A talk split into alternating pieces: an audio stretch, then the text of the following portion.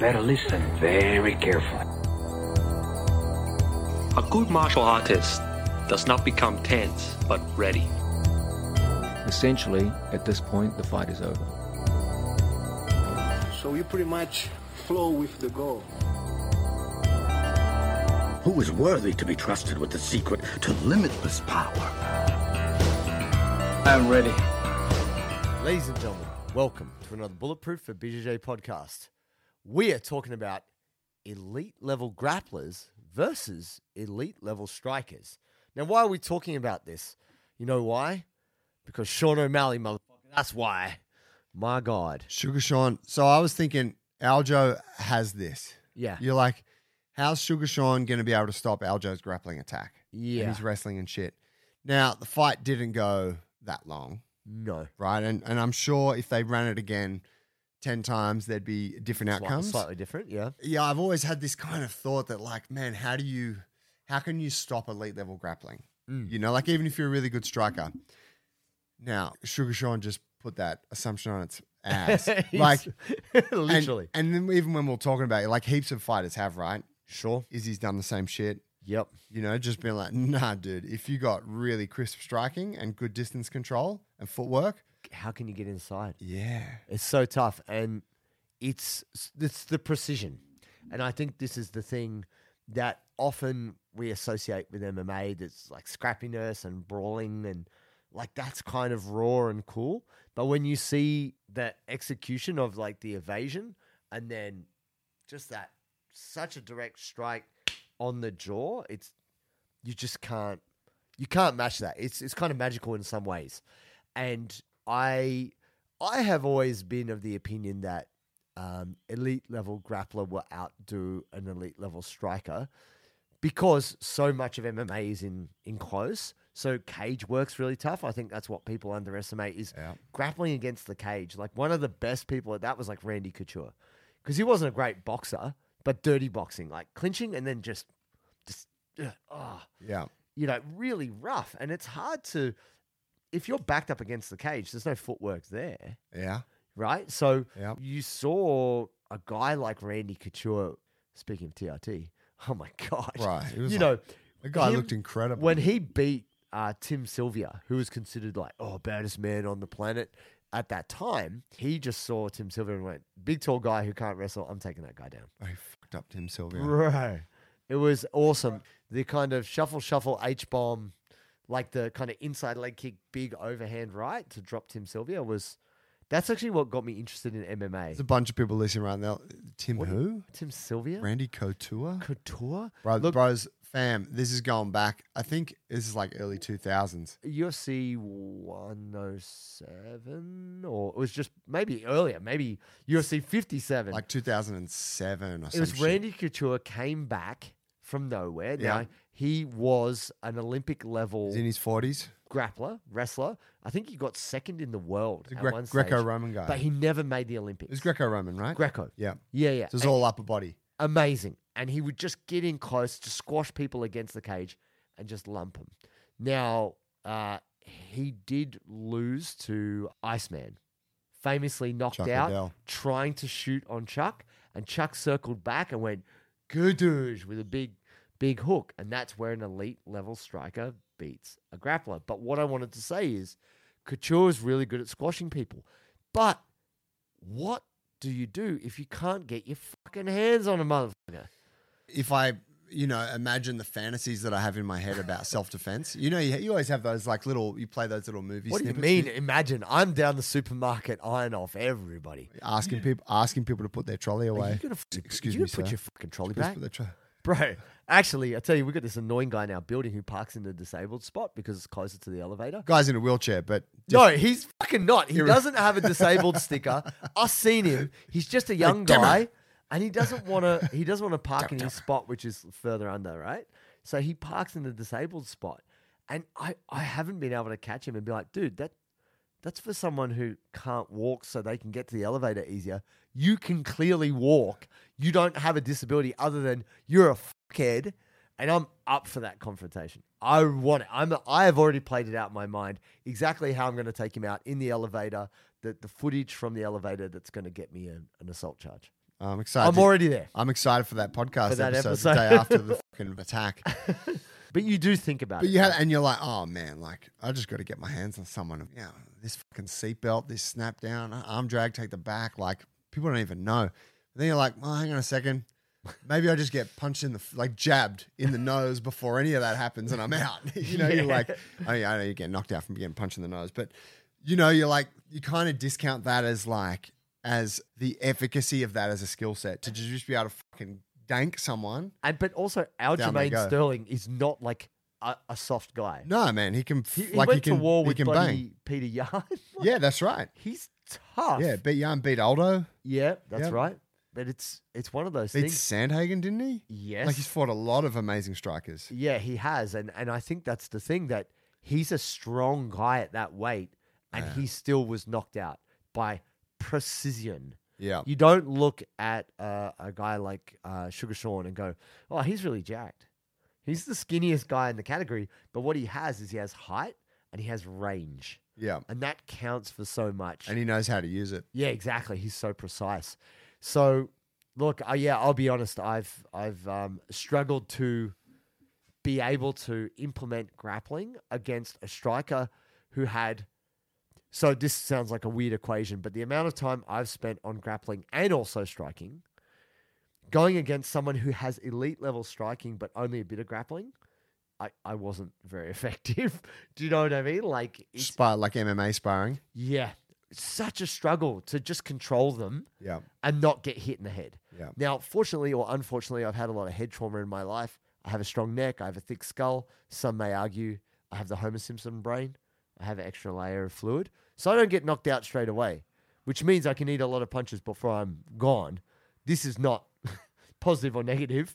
So I don't get KO'd, but I'm definitely not getting better you know, and and a friend of mine who a friend of mine who didn't grapple but believes in striking Muay Thai guy, shout out Caleb. Caleb was like, if you punch a jiu-jitsu guy hard enough in the head, he goes down a belt. So you can make a black belt a brown belt. Well, that was a, that was a Carlson Gracie quote. oh, was it? Right. Yeah, I think Okay. it was Carlson. He was like, punch a black belt once, they become a brown belt. Punch them twice, they become, per, you know, so on. But it, yeah, it makes sense, right? Like, uh, yeah, I- I think that was the first thing that stuck out to me when I back in the day when I did some MMA sparring in the gym. Mm. That like all of a sudden your jiu-jitsu just like drops down levels Yes. when someone's cracking you in the face. oh, You know, like it's a yeah, it's a whole nother fucking shitstorm to deal with. and in that fight, I mean, to his That's why I credit, don't do it ever. Aljo was still trying to defend. Yeah, he, he kind of w- I don't know no. what he said about it, but he looked like he was he didn't look like he was out. He was go- he was gone. He ate the Uh, canvas, right? Like uh, yeah, no, he was gone in the moment of that shot, but it did it did look like I mean that's always there's always conjecture there, isn't there? Did the ref stop it too early? Was it? No. it did look a touch early to me. However, it's not I like actually it was. thought it was I don't think it was a I really thought bad it was one. Late. Ah, right. because it, it- Sean was landing hard punches and he had his hands up, but he was eating the punches. He was wasn't- turned. No, he, tur- he was as it was happening, like at the very No, end though. no. He was turning belly down, like yeah, but before that, he just leant through his guard and punched him in the head twice. yeah, And his hands were up, but it was undefended. Like he didn't block, and like it, it had gone to a point where he couldn't defend himself. And I guess that's the good thing about MMA. The referee, even though people will, Dana will always complain you know, whatever popular decision is, he'll be like, that was a late stoppage. I'm fucking disgusted in these referees. Or he'll go, that was an early stoppage. I'm fucking disgusted in these referees. You know, like he'll he just loves flip, ripping on his crew. he'll flip on a dime. But essentially, the good thing about MMA is they'll go, okay, that's enough. Whereas in boxing, they'll be like, come on, you know, like you good, you're good, and the guy can barely hold up his hands and be like, yep, and do it again, get knocked out again, go, "Ugh, come back. That's rough. Bro, did you watch any of the? um Is it AIGA the Uh, Aga, Aga, AIGA? Yeah, the Yeah. Almighty International Grappling I- Association. I, did to to switch gears quickly. Um, I did. It was good. Um, Dante looking fierce as usual. Oof. Bodoni looking also super hench I didn't see any, but yeah, the guy's just getting swoller and swoller. and just Here for it. f- frightening. Yeah. Frightening. Like he just he looks low key angry and the guys can't touch him. And he he sat the guard butterfly guard swept the dude like almost immediately. Holy shit! bro, he's all over, like on the armbar in a heartbeat. Like, just the- I- it's unfair. Like you're saying, oh, these guys are very ultimate fighting. This guy's an ex Russian, whoever the fuck. These guys are the best submission grapplers in the fucking world. What are you going to do about it? But that said, some of those, some of the guys, like some of these, um, these Russian athletes or these Eastern athletes that you've never seen, Yeah. some of them could grapple like motherfuckers. Oh, they can, but I I mean, can't remember any names. like it's interesting, is it? You're like, whoa, culturally, this is so like the names are not new to you, but it's another world. it is. New names, new new faces. You're like, holy shit, I can't even tell the difference. I gotta get, I gotta get familiar here. I'm just seeing close crop hair and beards. The beards, yeah, strong fucking bone structures, Really strong cheekbones, flattened noses from grinding and punching. incredible hairlines. I noticed that there's very little receding. It's, No. it's very low, like thick hair, Strong. healthy. Testosterone is high in these Yeah. gentlemen.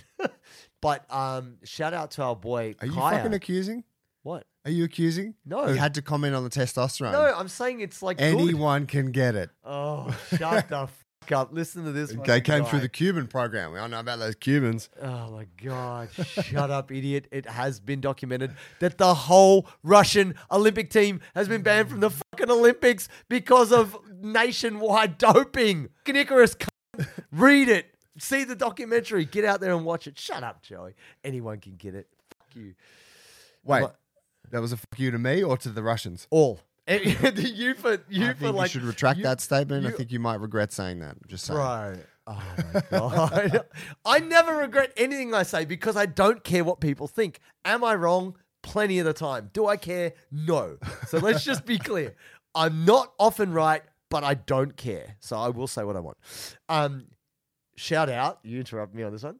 Kaya, Kaya Rudolph, Yeah. our guy, for getting on he was actually representing Kazakhstan. I saw. Yeah, he got pulled into some team Yeah, that- they, they're like, we Yeah. need a really flexible, jacked guy who knows how to s- to who's 89 kilos who fought in the 91, 91 plus. kilos. And he had Luke Griffith first up. who- Yeah. what? lo- He looked like he had at least 20 kilos on him. He's a massive A human, big dude. big dude, and great scrambles. Man, Kaya brought the heat. Like Luke got him in the rear naked. That was the finish. But Kaya fucking scrambled the shit out of it. The way he was able to Get his re- feet get his over. guard back. Yeah, when he was when he was mounted. yeah. Bring his legs over. The thing is, I've known Kaya since he was like, I don't know, 14, 15, coming out of Bali MMA, just being this ultra flexible, like just young kid. And now he's this big man and he's strong. He's, he's also frightening. crazy flexible. And he was actually off the mats for a bunch of time because of really bad staph infection.